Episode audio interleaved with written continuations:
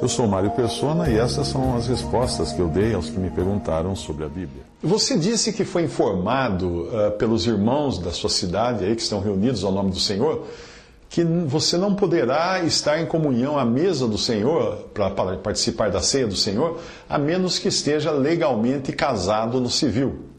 Isso então lhe causou estranheza, porque você vive há anos com a sua companheira, com quem tem filhos e tem também um contrato de união estável. Aí você pergunta, não seria a mesma coisa que um casamento? Bem, a informação que você recebeu dos irmãos está correta. A recepção à mesa do Senhor exige que a pessoa esteja livre de pecado moral e doutrinal.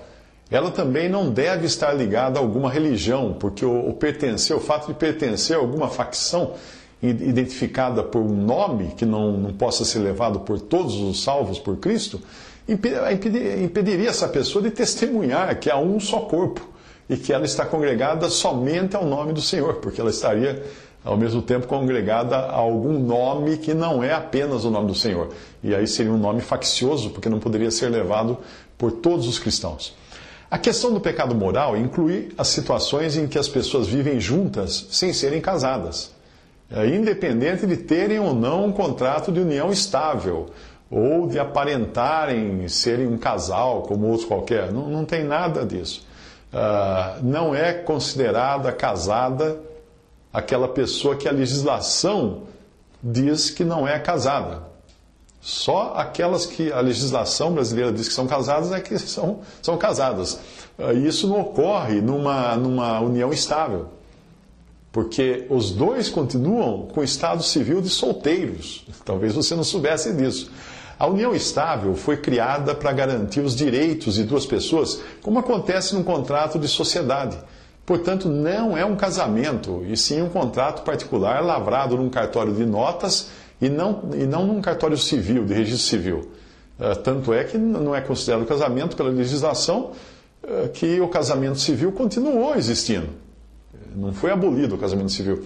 E numa união estável, as partes são chamadas de parceiros, não de cônjuges.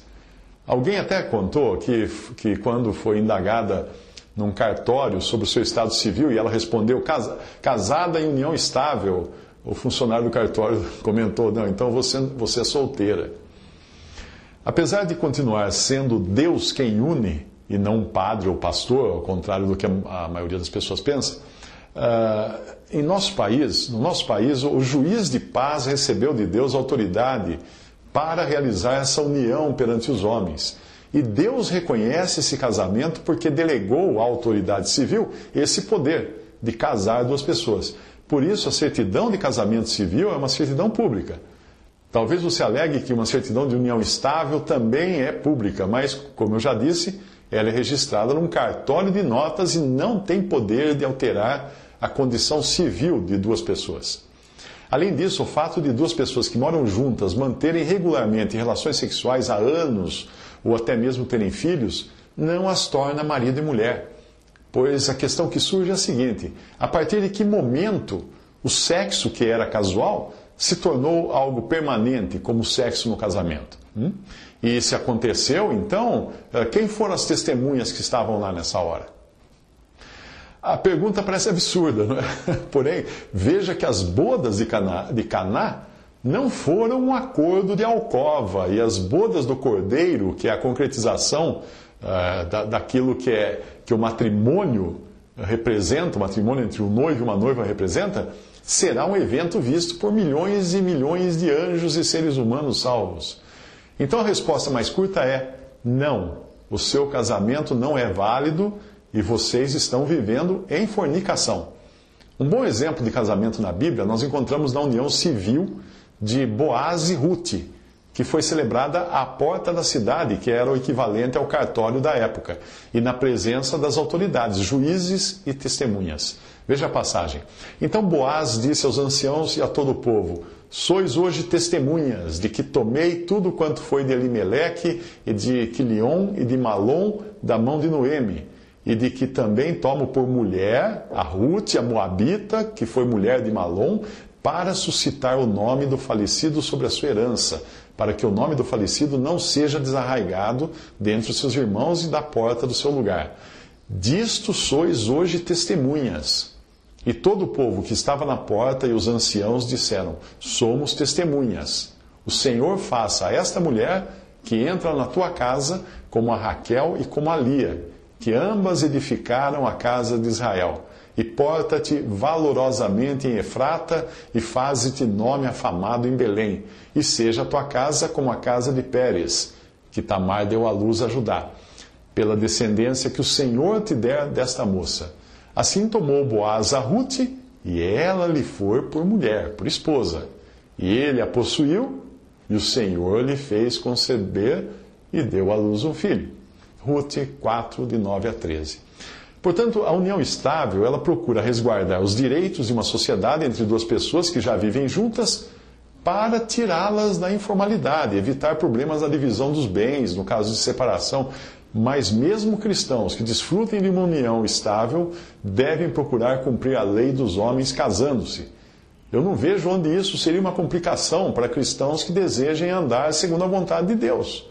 Até me vem, a, me vem à mente, à memória, eh, o que disse o servo de Naamã quando este estava reticente ainda em aceitar a ordem do profeta que mandava ele mergulhar no Rio Jordão. Ele disse assim: né? então, então se chegaram a ele os seus oficiais e, lhe disseram: Meu pai, se te houvesse dito o profeta alguma coisa difícil, acaso não a farias? Segunda Reis 5,13. Eu repito para você, se, se fosse algo difícil casar no civil, não é? mas não é difícil. Outro ponto a ser lembrado é que a lei prevê a união estável como algo diferente do concubinato, que é a vida em comum de duas pessoas que não estariam aptas a se casarem. Muitos que alegam estar numa união estável só por viverem juntos, na verdade, nem conseguiriam obter esse status porque não estão livres, ou por serem ambos ou um dos dois ainda legalmente comprometidos com outra pessoa. Em alguns casos, as pessoas evitam a regularização da, da relação uh, fazendo o casamento civil porque podem perder alguma pensão, algum benefício. Mas aí, para um, um cristão, a questão é a seguinte: de julgar o quanto vale esse benefício comparado a cumprir a vontade de Deus.